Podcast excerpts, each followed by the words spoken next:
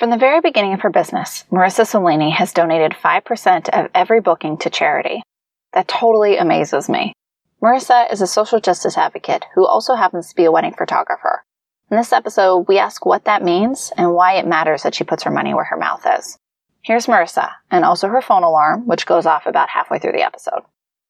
My name is Marissa Cellini of Marissa Cellini Photography, and I am a wedding and couples photographer based in Oregon, and I celebrate love stories for all.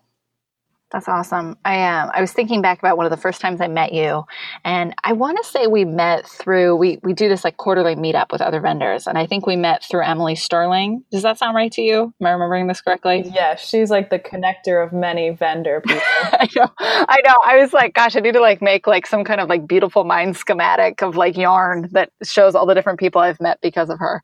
But I remember we went around like our circle or whatever, and we're talking about our work. And one thing that really stuck out to me when you talked about your work as a photographer was just that you you led very strongly about talking about like equality and social justice. And you know, as someone who is kind of newer to those ideas, and particularly in the realm of my business, I found that really refreshing and very inspiring. Uh, would you like to talk at all about why that's important in your work? Sure. Yeah, and actually, it connects to how I actually got my start in wedding photography. So I guess I'll take you on a trip through memory lane here. Please, yeah, I'm, I'm ready. I've been an artist and creative basically since birth. And I I got a bachelor of fine arts degree from Oregon State University a few years back.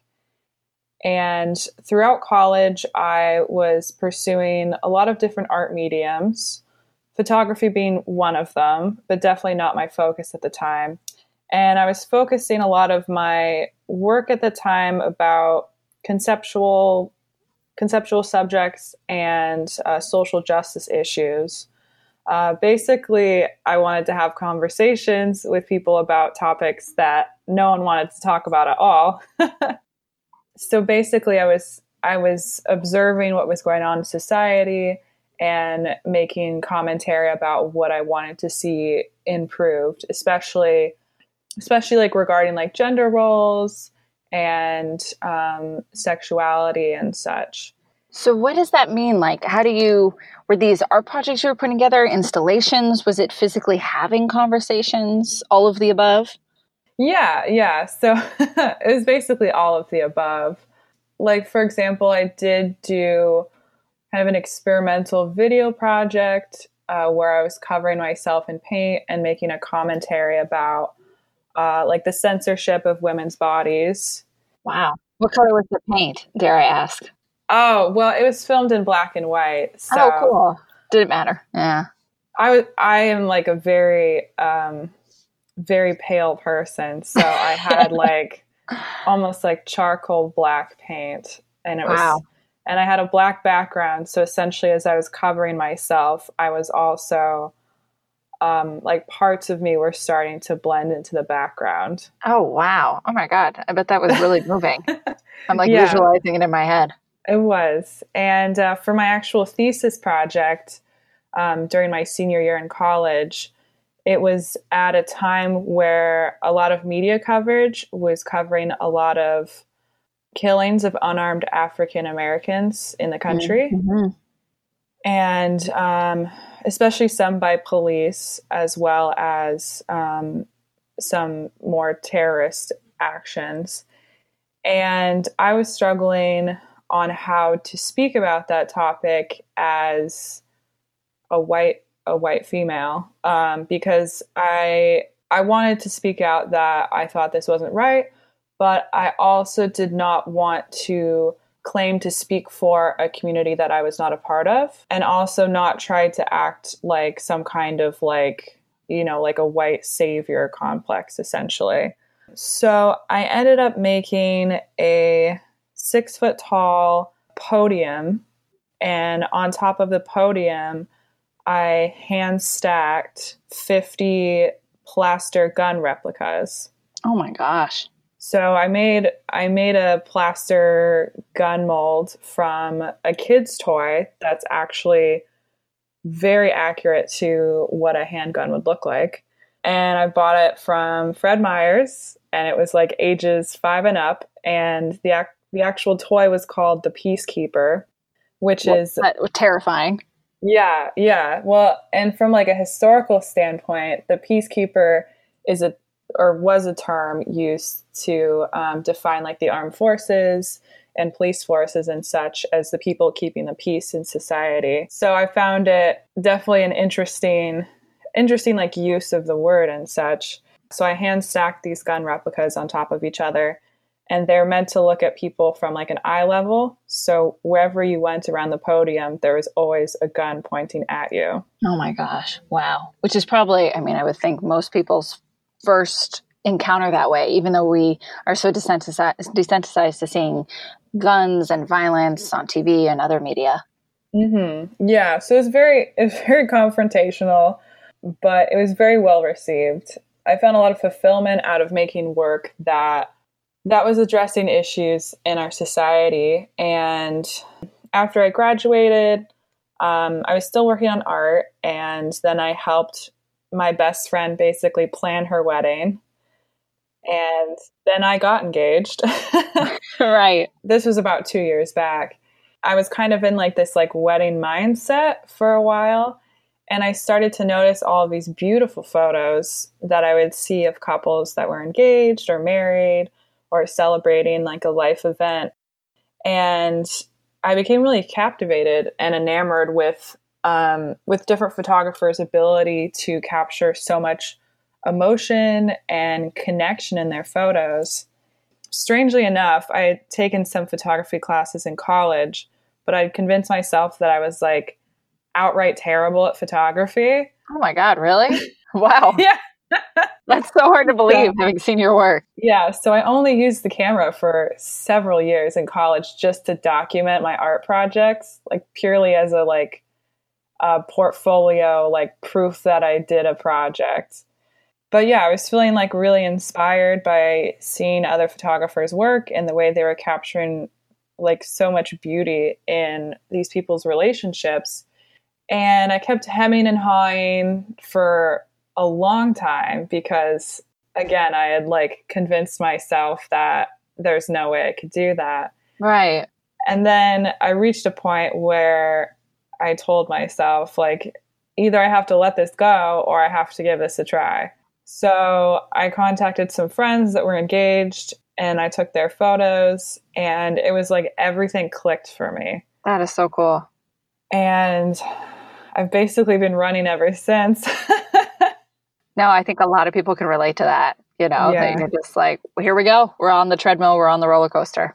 Yeah. And like with having kind of that social justice mindset before I even started my photography, I knew from the start that I wanted my photography business to represent all types of love and to to strive to really promote diversity and inclusivity and really be welcoming for any body type and any couple and any identity.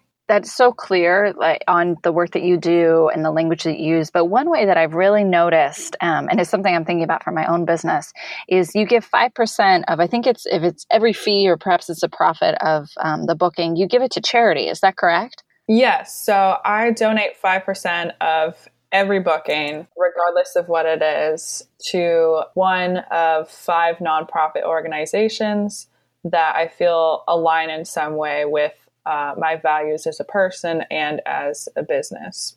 How did that idea come about? Ooh, how did it come about? You're just like, I don't know, just another great idea. I think when I graduated from my university, I was not like very wealthy financially or anything. Um, my parents helped some for college paying, and I worked all through college. But the biggest contributor that helped me get through college with a very minimal amount of student loan debt was that I actually was awarded, I think, about 11 different scholarships and awards throughout my college years. Right there with you. I was definitely, definitely scholarships.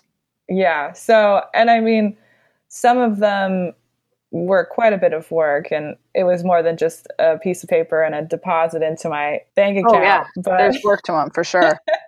but I remember being really thankful while I was a student that there were these donors that were donating money even though they never saw like the person that these donations benefited. Like they were they were just doing it because they care and they wanted their money to go towards something that would have a positive impact in someone's life. I remember I had to write a thank you note every quarter, I think it was, or maybe it was every year, but to my donor for my biggest scholarship. And I remember thinking, I did it, you know, I did it regularly. And I would just always was like, I hope they get this because, you know, them paying for my tuition, I mean, it made all the difference at the time. And then as I've gone older, just really realized what a difference that made. Right. Because, yeah, there's not really, that doesn't really exist after college. no, no, definitely not. So I remember thinking when I graduated college that I wanted to be in some kind of financial financial like abundance per se to where I could start a like art scholarship and give back to my college and help another student who was pursuing the arts and then and then reality set in quickly after I graduated and I was like, well, I'm not as rolling in dough as I thought I was. Right. You're like, uh, I actually still need those scholarships just for life. Yeah. Post grad scholarships a thing. But once I got into my photography business and I really started to see it take off, I was kind of at a crux of deciding what my prices needed to be like what they need to be adjusted to so that they could account for the cost of doing business, cost of living, and like what I wanted basically out of my business. And I realized that, you know, I may not be like rolling in dough, but I still had, you know, I still have like 100% control over how I operate my business. And with that, I realized like I could make any choice I wanted to really about about my pricing, but I also realized that it didn't it didn't have to be something where I was like, okay, I'm going to give five thousand dollars right now. It could be smaller steps that make a big impact. Right, right. And so that's when I got the idea about having a portion of every booking go towards like nonprofit organizations that aligned with my values. And did you just add the way that you figured that out? Did you just add that kind of 5% buffer, knowing that, like, okay, if I was going to charge a $1,000, you know, now I'll charge a thousand fifty if I did my math right there. Was that kind of the the math, or was it a little bit of guesswork? Yeah. So um, I definitely factored it in because I, I used like an online wedding photography calculation calculator. And, you know, I used some Excel sheets and I went through like every single expense. I basically predicted I would donate like X amount to nonprofit organizations over a year. So it wasn't a, it wasn't necessarily calculating it as a like per booking donation, but more of a like over the course of a year, if I am as successful as I'm wanting to be, this is about how much I would be taking out.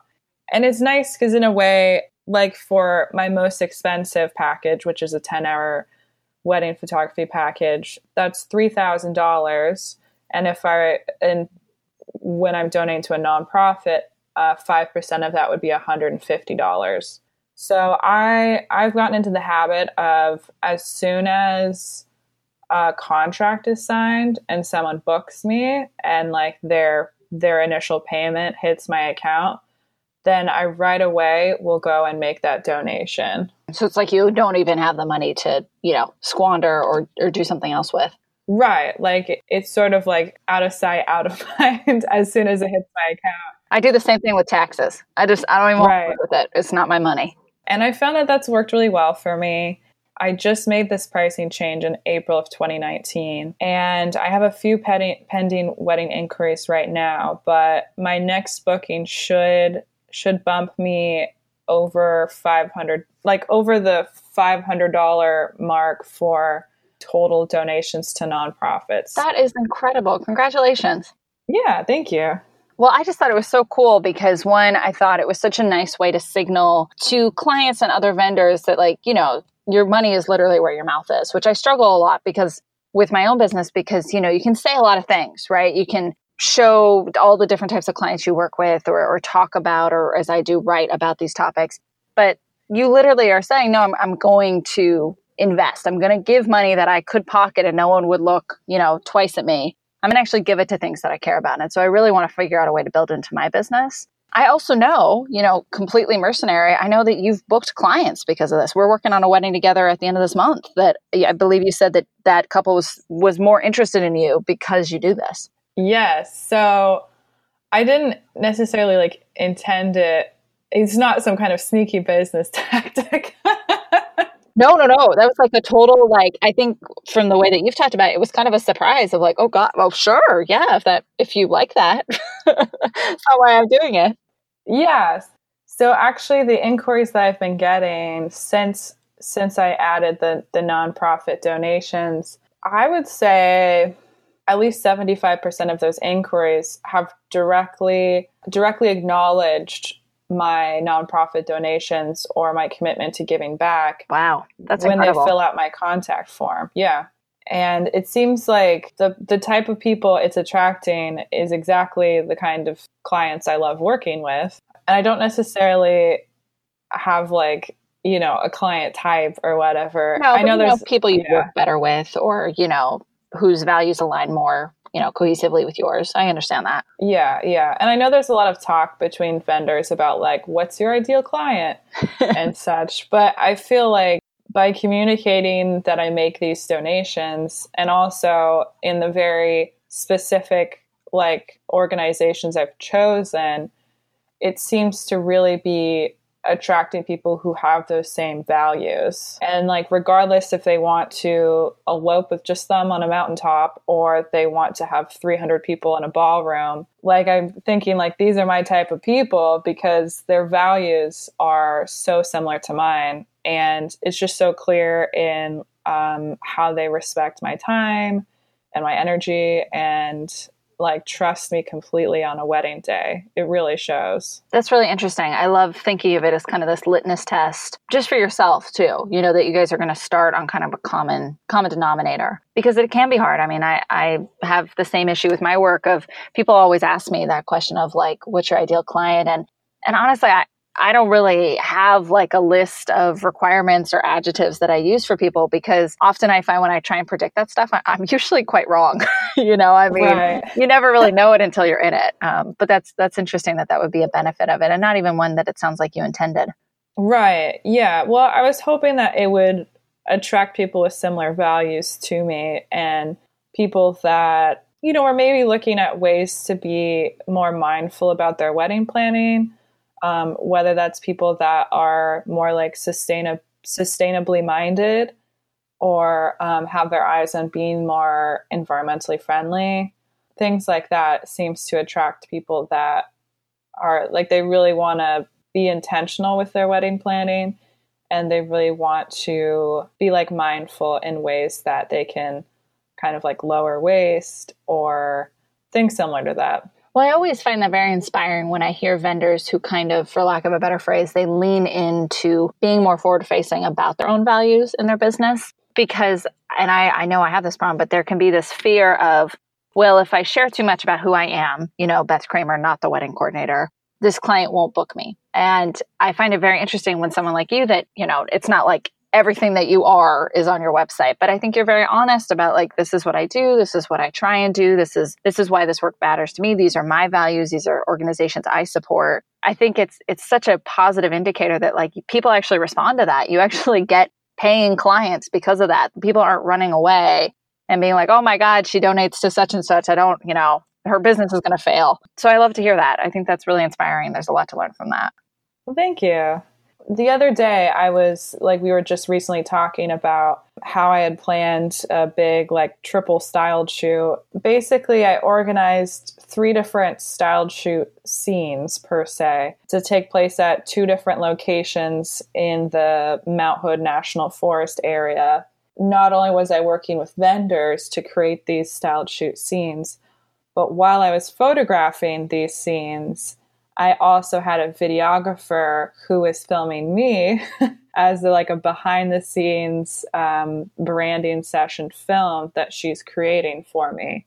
It was definitely different for me to adjust to being filmed while I'm working. But one of the things about a branding session, uh, no matter what way you do a branding session, I mean, there's multiple ways to approach it. But I had to really have my values of my brand honed in to be able to talk about concisely and like efficiently like running running within like a certain time frame for how long I was taking to talk about something.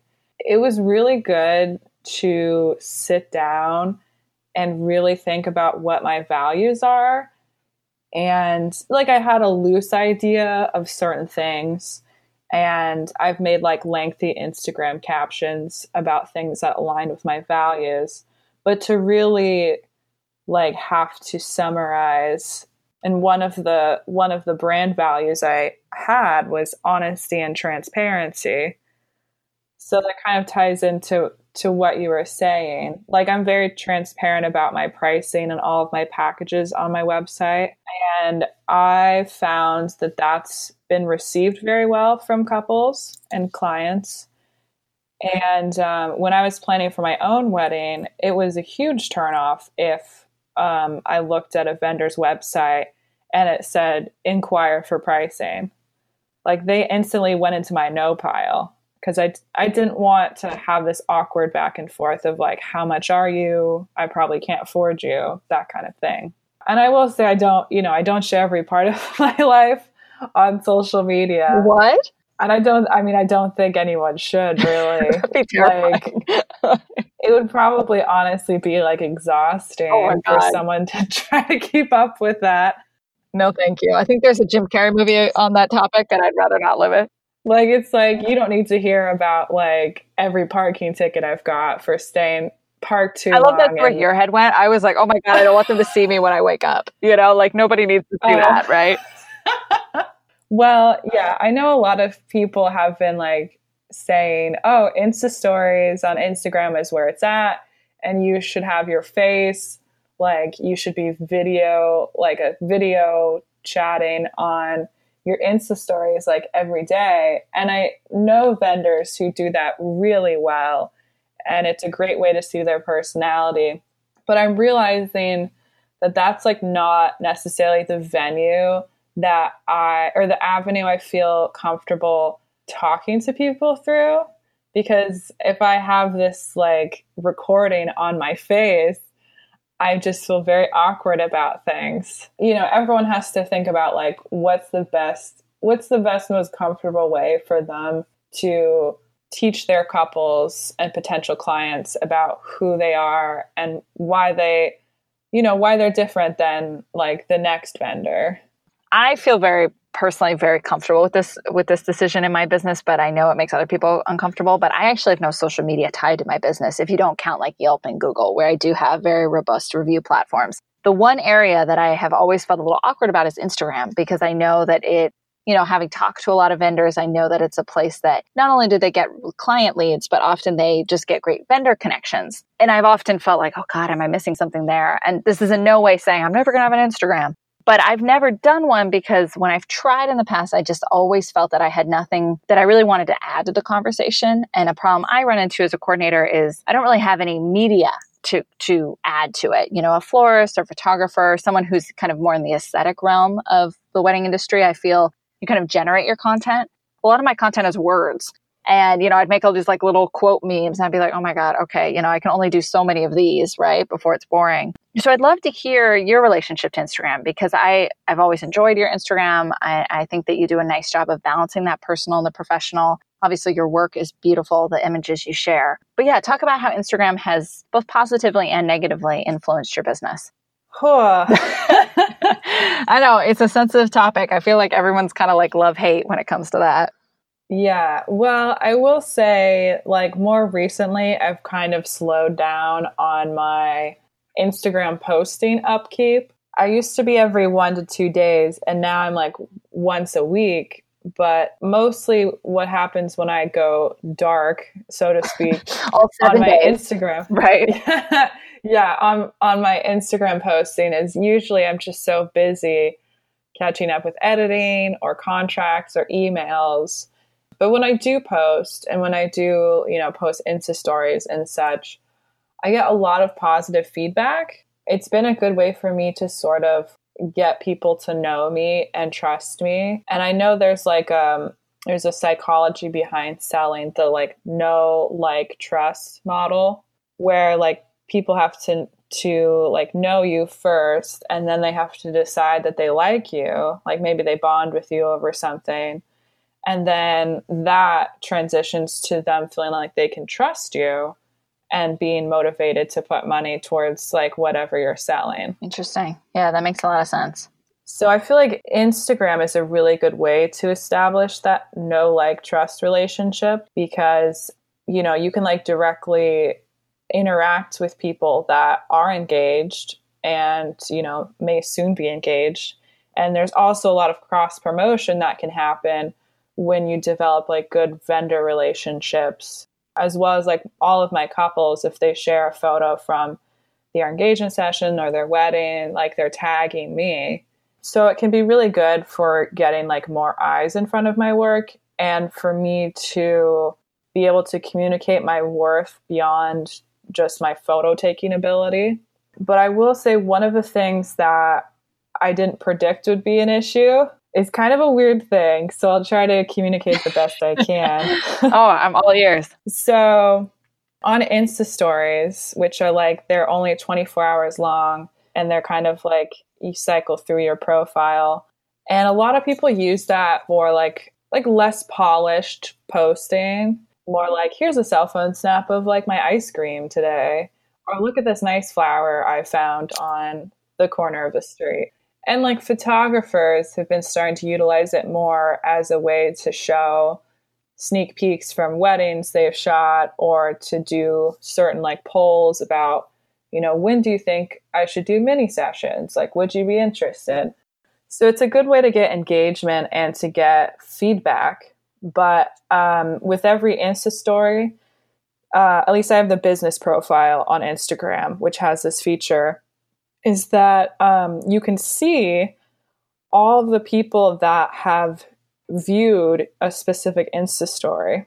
So there will be times that I will post something because I realize that someone that I'm trying to like quote woo as a as a client or like potential client, if I see that they've they've been consistently watching my Insta stories, I might like post a call to action or I might post something related to what I know they're interested in. So, like, if I know that they really love my forest wedding photos and they've been religiously watching every one of my Insta stories, then I might just kind of like ham it up one day and post a lot of like forest wedding photos or ask some kind of poll like, you know, would you get married in the forest? But it also has a kind of a bad side to it because while I do get a lot of business through Instagram and I have booked clients through Instagram, I also notice that this means that a lot of my clients who are, you know, have signed contracts, they've paid me, etc., a lot of them are watching every single one of my Insta stories. There's like a little bit of almost guilt on my end if I have an email that is like one of my couples sent me and maybe I need some time to think about it. You know, maybe I'm out and about like running errands and I really need to like sit down and like check on their contract about something or You just answer it in five minutes. So you need a little time. Exactly. But if that happens to one of the the people that I know watches my Insta stories, then I feel guilty if I if I post an Insta story before I respond to their email that says something that makes it look like I Right. Well, she's not answering your email, but she's on Instagram, right? right, like why is she selfieing herself with a big thing of cotton candy right now instead of answering my email? And I try to set like expectations with my with my clients that I'm not necessarily going to be able to respond to something like in the same hour. I definitely up my response time like within when it's like within the two weeks before their wedding. And if it's the week of their wedding, I'm like, hey, here's my cell phone number again, plug it into your phone. And if anything is going haywire, let me know and I will help you with the plan B ASAP. It's interesting that you say that. I hadn't even thought about kind of this fishbowl effect or like this kind of being monitored, you know, because I can imagine that. I mean, it's just like having a personal Instagram of like, I don't know. I'm like thinking about back when, you know, I was dating and it's just like, oh, did he like it? Did he not like it? Oh, he's posting this, he's doing that. Why didn't he reply to my text? I mean, it's that same kind of like, you know, mind fuckery, for lack of a better word, that you can just kind of like spiral on. Exactly. Yes. So there is another thing I've noticed when it comes to Instagram and social media, especially when it's connected to my business. And I don't know if this is something other vendors experience or if it's just completely in my own head. but um, since I'm one of the more like openly social justice like vendors, and I, I'm definitely by no stretch of the imagination the only one, there's many, and some are more outspoken than others.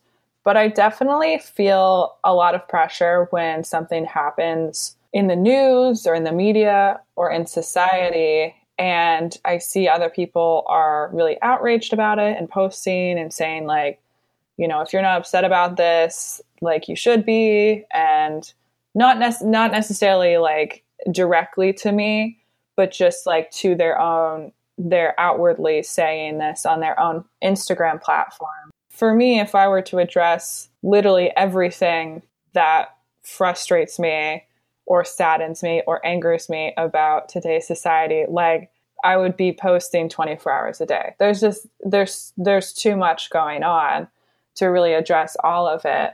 It kind of makes you wonder like what i should be posting about and what i shouldn't comment about and like what is appropriate for me as a business to be talking about so oftentimes that's kind of mm, like at conflict with my own personal values. Do you have an example where you feel like you really nailed that? That something happened in the world that you felt you had an appropriate response to? Ooh. Goodness. Let me think about that for a moment. I feel you scrolling. You're like, oh God, what did I post? I'm definitely like scrolling because I I feel like sometimes I'm able to put my ideas down better in like my in like my thoughts. So sometimes my Instagram captions are basically just like almost like a brain dump. So here's one that I posted on January 22nd. So I wrote, I've got some choice words for this morning's news on the Supreme Court's decision to allow the transgender military ban to go into effect. This is such a disservice to the thousands of transgender men and women currently serving, and likely thousands of others who may have been interested or in the process of enrolling to defend our country. Transgender men and women are every bit as deserving to have the same rights and freedoms as their cisgender counterparts. And it makes me frustrated and upset that this attempt is being made to dehumanize and strip the identity of these folks when they are literally committed to fighting to defend our country's freedoms. I know there are those who say to keep business and politics separate, but my business is people, celebrating their milestones, capturing their love stories, and honoring their identities.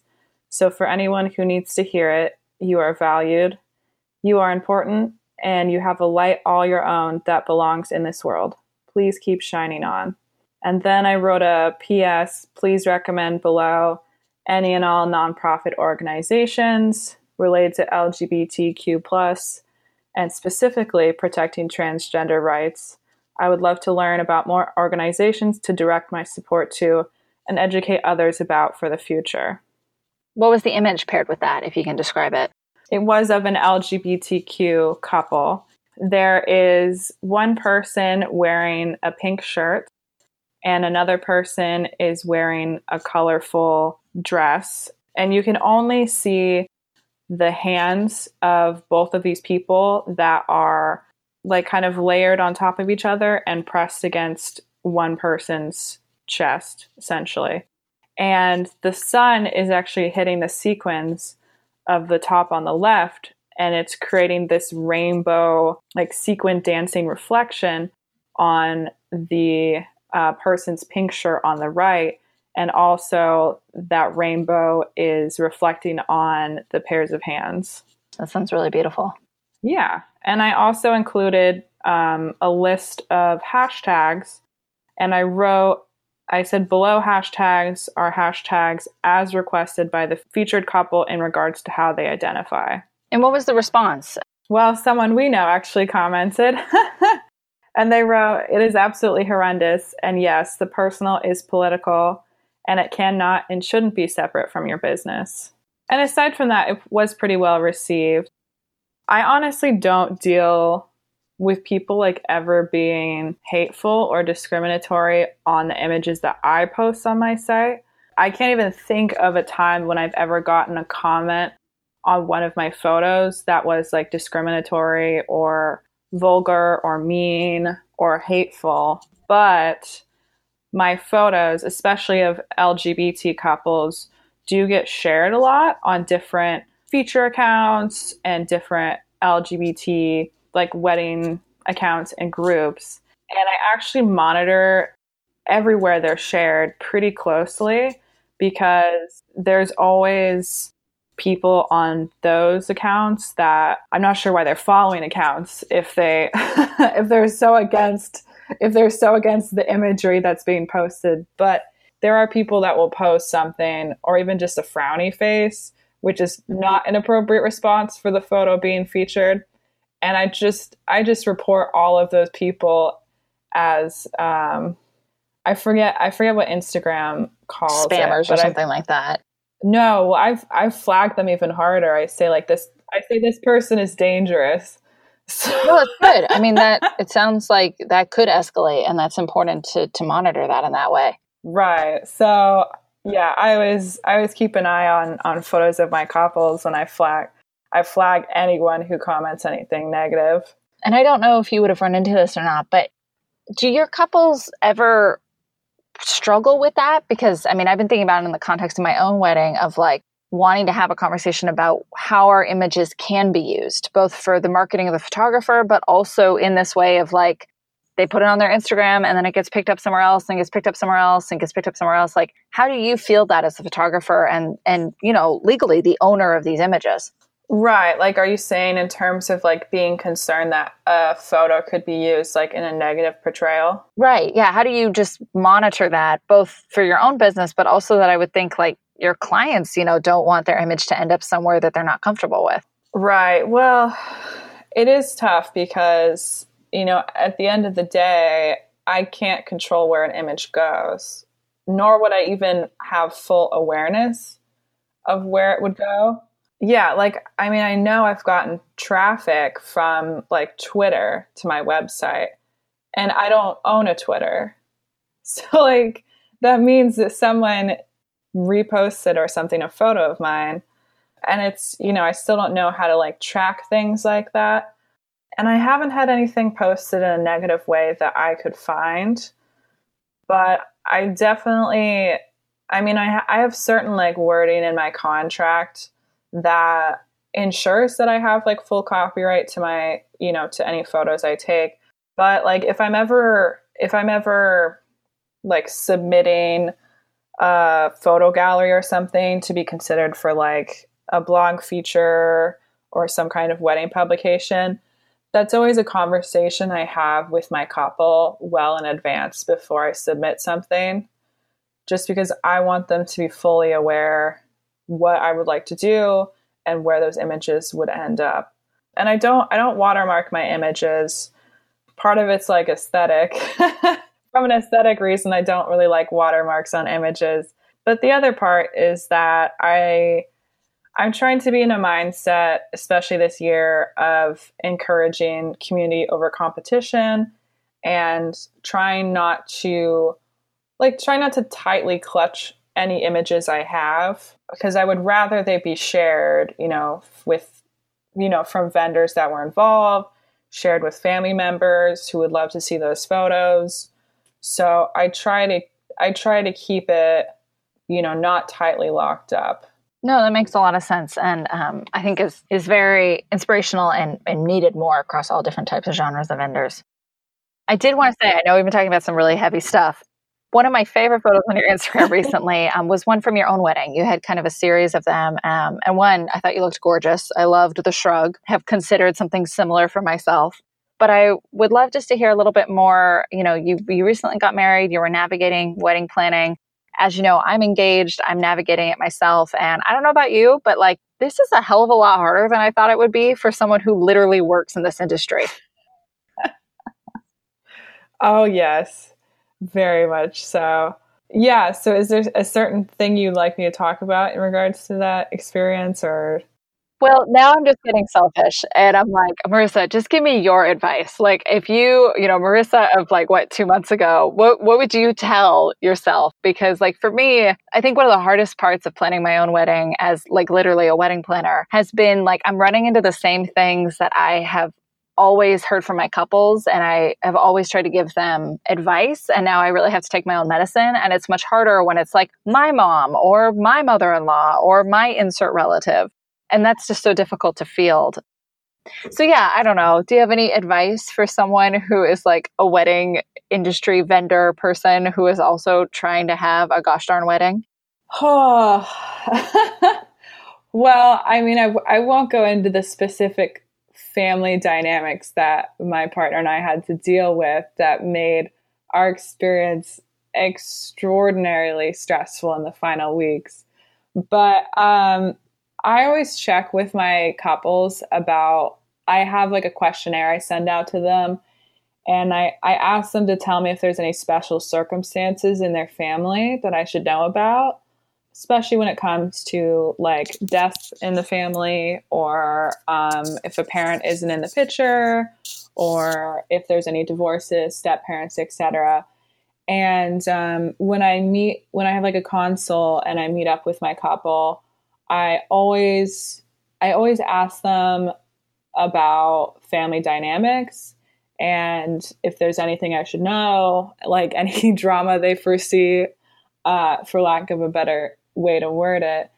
And that honestly, I think is a good conversation to have with your couple because, especially if you're talking in person with them, sometimes couples just need the opportunity to be able to rant about something that's stressing them out because it's like you never know what's going on from the other side. And um, that also might help you kind of clue into something that you can do to help. Like, I don't know, if they have a relative who's being very fussy, or if they have someone that they're not sure what kind of task to give them, but they want to give them something simple then like you might be able to give them some ideas that can kind of alleviate some of those to-dos on their list. And another thing I realized is so I like help make timelines for a lot of my couples. A lot of times my couples are really grateful because they're like, we just were hitting a, a roadblock with this. And when it came to making the timeline for my partner and I for our elopement, so we only had 12 people, it was like panic for me to try to figure it out. I was like, I was like hitting a brick wall. I was like, I don't know how to do any of this. It was so weird because I was planning timelines like just a couple weeks before. And I came to realize that I, so this is like one of those things that was like an aha moment to me after, after our wedding and I realized that when you're so emotionally invested and close to the wedding planning, as in you are planning your own wedding, uh, that it becomes infinitely more difficult to make definitive decisions on things because you're kind of like putting emotions into everything because it's such an emotion filled day. And it almost it almost has this effect where it makes it makes all of these decisions feel heavier than they are. And that's what, I mean, that rang very true for me. And I've seen that in a few other couples as well, where they just kind of like hit a roadblock on some kind of decision. You know, I say, well, you could just do it this way. That's a very logical way to do it. And they're like, yes, that's perfect. Like we hadn't been able to really like settle on something. So I think that's a way as a vendor that you can be helpful is to kind of realize that if they're struggling to make a decision, it might not be that they're like, you know, it might not be that they're like being lazy about it or that they're like avoiding contacting you.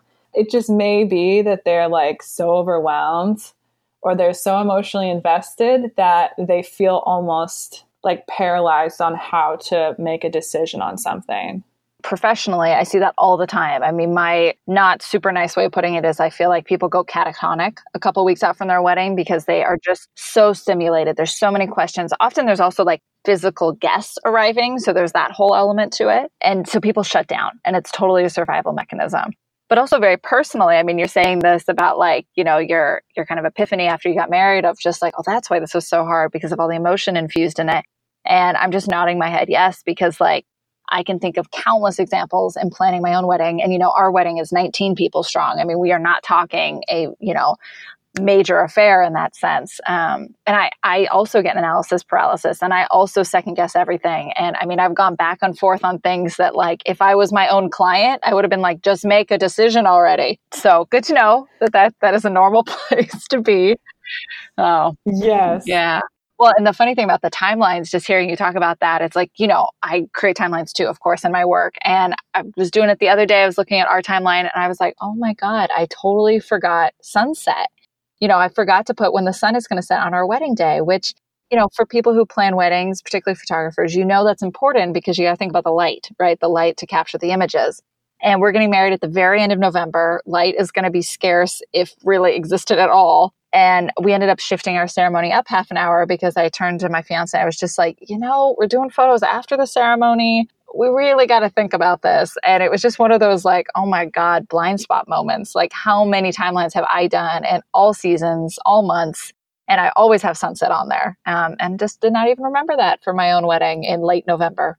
Yeah, I definitely thought that as a wedding vendor, that like this would be like slam dunk. I feel like, oh, I'm planning my own wedding now. Like, finally, something that like I've got the upper hand in and I'm like well versed in, and I know I should know what what are good choices to make and what are not good choices to make and and like you know from a from an like imagining it kind of standpoint where you're like oh yeah that was yeah that'd be great but then once you're in it you're like oh wow.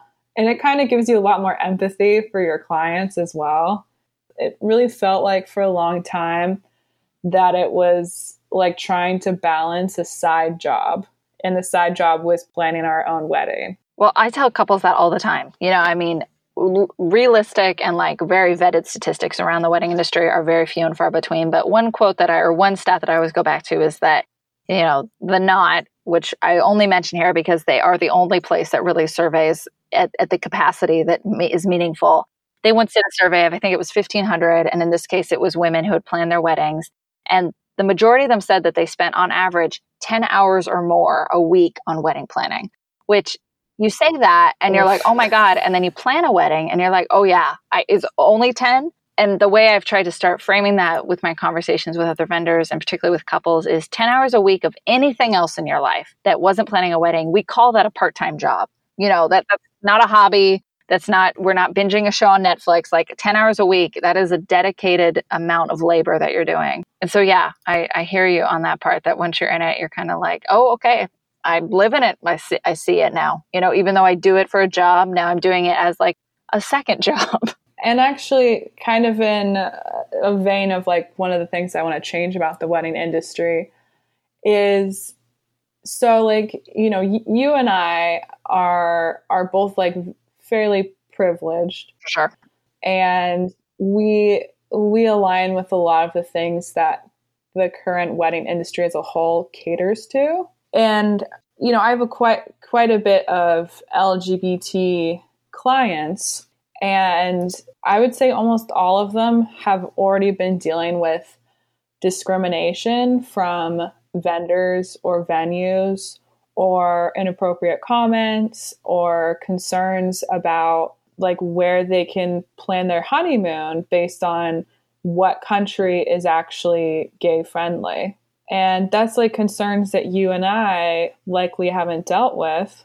Because, and please correct me if I'm wrong, we are white, cis, straight women you know, yes. and, young mm-hmm. in the terms of like, you know, we are the average age people get married in the U.S. for our for our demographic. They we just don't we just don't navigate those things um, or, or face those obstacles.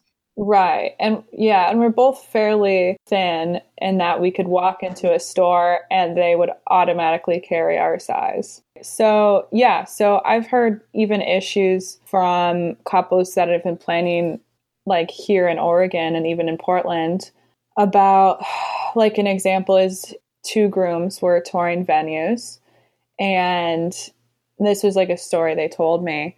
And they went to one they went to one venue and the venue manager um, tried to make a joke and said which one of you is the groom they were just like really taken aback because it was just such an inappropriate thing to say yeah, there's, there's nothing funny about that. It just makes people feel awkward. It makes them feel like their relationship isn't validated or equal with a straight couple's relationship. It, yeah, I hate hearing those stories, but it's important to share them. Right. And they also toured another venue, and mind you, this these are Portland venues, and this is happening in 2019. It's not some story from yesteryear. They toured another venue, and the venue manager said, "Oh, well, this is." technically like our bridal suite, but I guess one of you guys can get ready in here. And they went in and this this suite, this area is like extremely floral, extremely like feminine decor and design. And not to say that that wouldn't appeal to to to a certain demographic in any relationship, but the fact that it was so heteronormatively organized. Like there was a dedicated, like, this is the bridal suite and this is the groom suite. It just really communicated that this venue was not well equipped to handle anything other than a bridegroom relationship for the wedding. But this space wasn't for them. And so there of course the next question is, well, is this space safe for me even? Right, right. So what do you do in situations like that? How do you, how do you support? It sounds like these were client services. How do you support that client? Is it do you listen to them? Do you offer them other venue options? What does that look like? So, like in this situation, they they had found a venue later on that was very LGBT friendly, and they had said, "Oh yes, you know we've we've hosted same sex weddings here. They're great, you know, and this is where you can get ready, and this is where you can get ready." And it wasn't necessarily like gendered spaces. So they ended up booking that. Yeah. So in that context, it was one of those times where I was like, this is my chance to listen and learn, um, you know, just for my own knowledge. And also, like, you know, just like let them know that they are being heard and that like their experience, you know, is it's valid, you know, um, that they have feelings about this and such, and that it's not okay, and that not every venue or every vendor is going to react that way to their relationship. I think that's really important, and making people realize that it's it's not them, you know, that they're not the problem here. Right, and I've actually. I announced this on my Instagram, and I probably need to find a better way to communicate it to like the community at large but I've actually publicly offered to be the the like messenger for any LGBTQ plus identified person or couple anywhere in the world. I've offered to reach out to any vendors or venues that they are unsure if they are LGBT friendly and ask on their behalf and ask any questions they wish. But essentially, with me being the buffer, that if there were any discrimination or hateful comments or you know we do not support this etc that they would not be having to deal directly with that discrimination and that negativity it sounds like such a good way to use the privilege that you know we've both identified of being cis white, and straight and female in this space to use that in a way that ideally can can help a couple who doesn't have those same privileges. But how do you navigate that? How do you make sure that doesn't get savior, you know, I'm a savior or, you know, some kind of like savior complex while also making sure that you're advocating on their behalf? Like, how, where do you even begin with that? And I ask very selfishly because I mean, that's super intriguing to me, particularly in my line of work, to be able to provide that service for couples. Well, I will say 100% full disclosure that no one has yet to take me up on that offer yet. So, but for me, it's mostly about opening that door and saying, hey, if you need it, I will like do you a solid. And I, I make it clear, I'm like, you don't have to be my client. You don't even have to be like in the Oregon area. Like, this is just something I will do to help because I want to help you have like a good day. And I don't expect or ask for anything in return. I just, yeah, kind of like what you were saying, I see it as a way to use my privilege to help others. I haven't quite run into the situation yet of like, you know, if I'm being kind of like the savior complex. I mean, if I if I do get a couple that says like, "Hey, yeah, can you actually vet this, you know, like venue or vendor for us?" um, it's not necessarily going to be something that I like brag about on social media. Like, I helped a couple today. Yay, me. It's more like something I would just handle internally. Yeah, I think that's the key part of it is doing this authentically and not for you to benefit from. You know, like this isn't like you said, you're you would do it for people who don't even pay you. And I know of course we all need to be respectful of our own time and our own bandwidth and our own profit margins, but like I think that's the key of it. You know, are you trying to profit off of this in a different way, even if it's just like free marketing? And it sounds like no, like this is just a legitimate human to human offer that I'm making. Doors open if you want if you want to take me up on it. Right, right. And I don't like I don't reach out to people and say like, hey, hey I'll do this. Gay. Do you need some of my straight help? right, right. I was like, there's a lot of problematic wording with that. So I'm like, nah, that's yeah. not quite the route I want to take but yeah, just mostly like letting people know, like you know, if you need if you if you need that, I can do that. But there's no there's no like strings attached. I think that's a great example, and I'm thinking, you know, of my own business because sometimes I feel it's almost like I freeze up because and I know this is a very hashtag white person thing to say, but there's this fear of messing up, right? There's this fear of offending.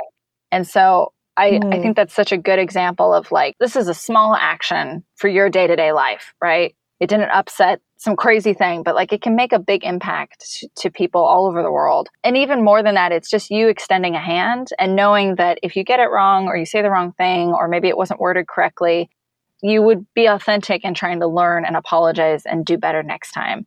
But that not trying it isn't a good enough excuse, right? Like you can't just be frozen up and be fearful. So I'm not going to worry about it. So that, that's that's good to hear. It, makes me think like how could I be how could I be more intentional in my own business about about pushing myself outside of my comfort zone and not just being like, oh God, if I do that, people are going to troll me in the comments. Because that's a legitimate fear that I have in my own work. Right, right. I've always come across like my business and like the attempts I make at, you know, being more welcoming or inclusive, etc. I come at from a very humble like perspective where I say like, listen, I know I'm not a part of this community that I'm talking about, but that doesn't stop me from caring. But I also realize that, you know, I'm going to be like an eternal like student in the grand scheme of life and that I'm always learning and I may make mistakes along the way and that's okay as long as I learn from it and like learn how to be better and learn how to do better. You know, it's often important too to like keep up with with what what is like appropriate wording and vocabulary um like for the current time because for a while when it came to like how people identify in terms of their pronouns for a long time it was you know the term was like what are your preferred pronouns? And so for the i mean you know i will admit this for a while i was you know geared towards this okay you know ask people what their preferred pronouns are and you know like solid good. But now I'm realizing, like, as the vocabulary is kind of changing a bit on that, and people are are saying like no way it's not you know it's not really proper to say what are your preferred pronouns because that is like suggesting that there's kind of like this like choice like oh whatever you know? But now i hear people saying like what are your pronouns? Like it's a matter of fact thing not a like optional if i'll use that or not I'm literally like logging onto my Squarespace because in my intake form, I have your preferred pronouns. And that's just like, oh my God, you're right. Yeah, I shouldn't say preferred because that it's not, it's not a choice, right? This is just who you are. So I'll be fixing that as soon as we hang up this call because that is a great point. Well, and like, I think there's also like something to be said about like, can people tell that your intentions are like going in the right direction?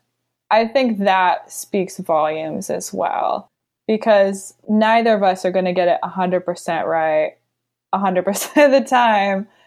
But like the differences are we trying to you know adjust as we go etc and like i'm i'm working to be more inclusive in many ways but i'm still realizing that there's you know huge gaps in what i'm trying to accomplish. You know i still have like a lack of representation for people that aren't able bodied you know there's always this like you know, this back and forth internal questioning in my mind of, you know, yes, I want to be more inclusive with my work, but I also want to avoid tokenizing any kind of community or group. I don't just want to say, like, oh, I have this photo of this, you know, person from this community, and therefore I am like the person to go to or something. I feel like I hear this a lot from photographers, and I know it's because of the medium that your work is in. But yes, you want your work to be more inclusive, whatever that may mean, right, for your business. But there's also this sense of like, am I just checking? Am I just checking people off a list, right? Gay couple, lesbian couple, interracial couple, couple of color, you know, and how do you do that authentically? And then, of course, there's the double edged sword of I want to serve those people, but am I also the best person to serve those people? And you know, if I fill my Instagram with images of people who um, are people of color, am I the right vendor to work with them that I can meet them in a way that is culturally appropriate or racially appropriate? And how do I how do I do that? You know, how can I give enough to people so that they have the weddings they want and I am inclusive and that's important to me, but also recognize that sometimes I am not the best person to serve them. Um, it sounds like you've you've struggled with this in your own work. Would you like to speak to that at all? Sure. Yeah, there's been situations where someone asks for LGBT friendly vendors, in which case, yes, I am an LGBT friendly vendor. But I've also seen where people ask they want maybe a queer owned business. So if that's the case, you know, then I'll say, oh, well, actually, like, here's some photographers I recommend that are the person behind it, you know, identifies as queer or identifies within the LGBT community. And I think that's kind of a way that if we want to be an ally, that we can kind of use our voice to promote other people as well, especially if we think that they might be a better fit for something. I think it goes back to what you said a few um, few moments ago of just like it's about community over competition, right? It's being able to have that referral network of other vendors and vendors who aren't just like you that you can point couples to to better serve them, but also just to be like really honest that like what you do may not be the best fit for them. Yes. And as kind of a good example, I'm helping a, a lesbian couple plan for their wedding and they were wondering about vendor recommendations. And any vendor that I recommend, to the best of my knowledge, I should say, is LGBT friendly. And that's very important for me, no matter if I'm making these recommendations to a straight couple or not. It's it's like a priority for me that the vendors that I associate myself with and recommend do have similar values to me. But in this particular case, when I was giving recommendations, I actually gave them a recommendation in each category, like, you know, florals, cake, like makeup, things like that. I gave them one recommendation that was someone I knew personally and had worked with before. And I was like, they are for sure LGBT friendly. Like, I've had conversations with them. I know where their heart is at, and I know um, you know, and like I'm working on projects with them that are, you know, like supporting the LGBT community, etc.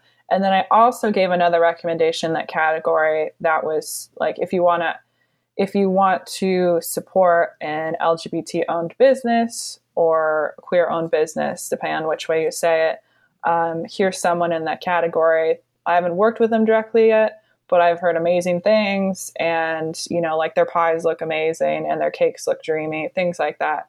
So I in each in each recommendation I gave them two options so that if they wanted to support someone, if they wanted to support queer owned businesses all across the board, they had ready to go options to look at right there.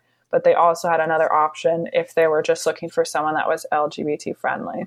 What a treasure trove of information. And I mean, above and beyond, honestly. Selfishly, sounds like a great blog post if you're looking for content for your website because, God, I know I'd read it. You know, I mean, I'm always looking for resources like that. And it sounds super helpful for whether you're a vendor or a couple planning a wedding. Oh, thank you. Yeah, I might make it a blog post. Send it to me. to blogging consistently. That leads me into one of my final questions, just around this idea of resources. So you said earlier, um, you know, it's important as much as you possibly can knowing that there's only 24 hours in the day and we all have other things we're doing with our time. But to try and stay as much as possible on top of about language you should use, of conversations that are happening. Um, are there blogs, Instagrams, websites, newsletters that you follow that you find are helpful in that capacity? Hmm. I do. I do follow quite a few like wedding publications and such, especially be, especially ones that are geared towards the LGBT community and I'm, I realize I'm talking a lot about the LGBT community as like one of the the communities that I support, especially. And it's, I mean, there obviously are many other communities that are not accounted for or really catered to in the wedding industry. But that's like a particular group that I have put a lot of focus and a lot of my values towards supporting. So, yeah, with just that preface. But I do follow Equally Wed on Instagram, and they've been a good source for inspiration and also um, Catalyst Wedco. They're they're very good as well for inspiration, for also kind of keeping up to date with vocabulary. What I've actually found the most helpful, which is a probably less traditional of a suggestion, is if if you're seeking to better better understand a community that you're not part of, I found the best way is to follow people that are in that community and that are very vocal about current events and law proposals and you know everything even their everyday experiences that affect them. I feel like from those i'm becoming a lot more aware of ways to be more inclusive because I'm seeing how real people are affected by things like only seeing like a male or female bathroom option when they may not feel comfortable using one or the other. Kind of like another duh moment for me. It's like what you're saying, if I'm hearing you correctly, is you want to know how people feel about this, go to the people that are living it. And it's just like, well, that makes sense. like, you know, here I'm questing like, what is the one, you know, ancient tomb that or tome that I can read that will, you know, you know, illuminate all of this for me. And you're like, well, I don't know, follow an Instagram person of someone who's like living this experience you're curious about. That will probably show you at least some of their experience and you can go from there. right, right. Well, like, for example, um, the way I kind of do it is there's people part of any community that are more like popular, I should say. Like they've got a big following. They're, you know, very outspoken. Um, and you know, you see you see their face a lot, if that makes sense. And then there's a lot of people that follow those people that are I don't know how to say it, like average Joes, if that makes sense. Like they're just people living their lives. They're not any kind of influencer or Instagram celebrity. They're just like living their lives and identifying how they do, loving who they want. And it's good to follow some of those people as well, just to see like what like what their experiences are, like what they're going through.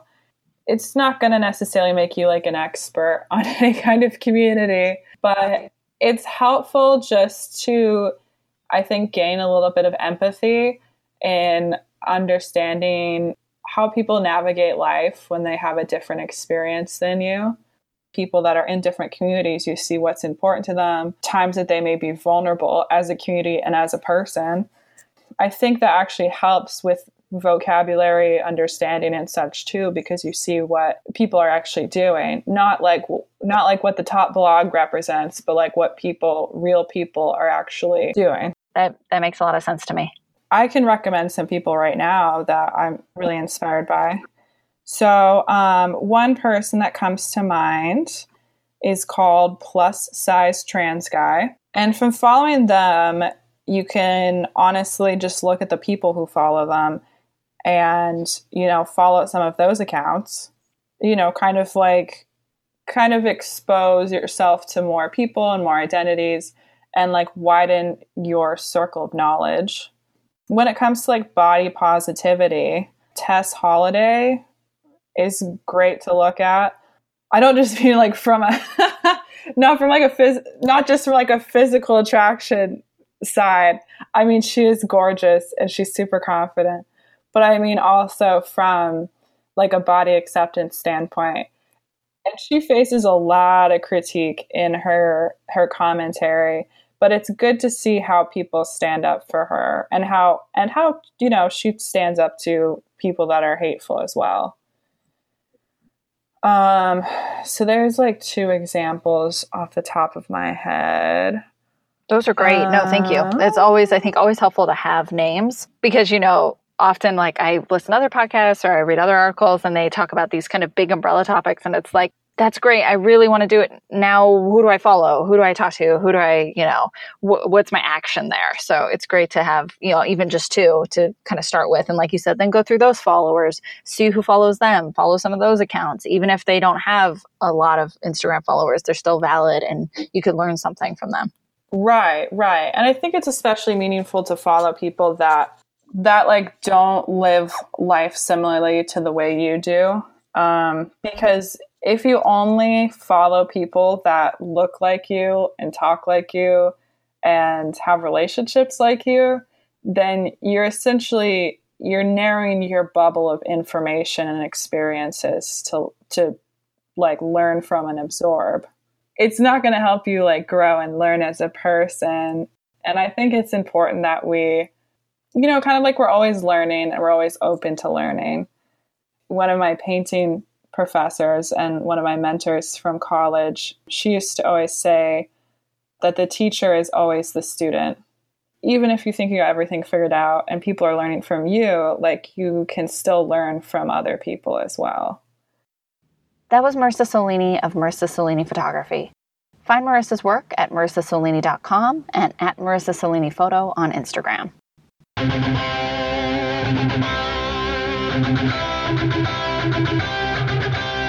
You've been listening to The Teardown, a podcast for wedding vendors who've had enough.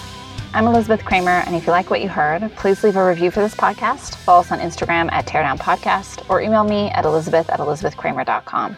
Thank you for listening, and keep fighting.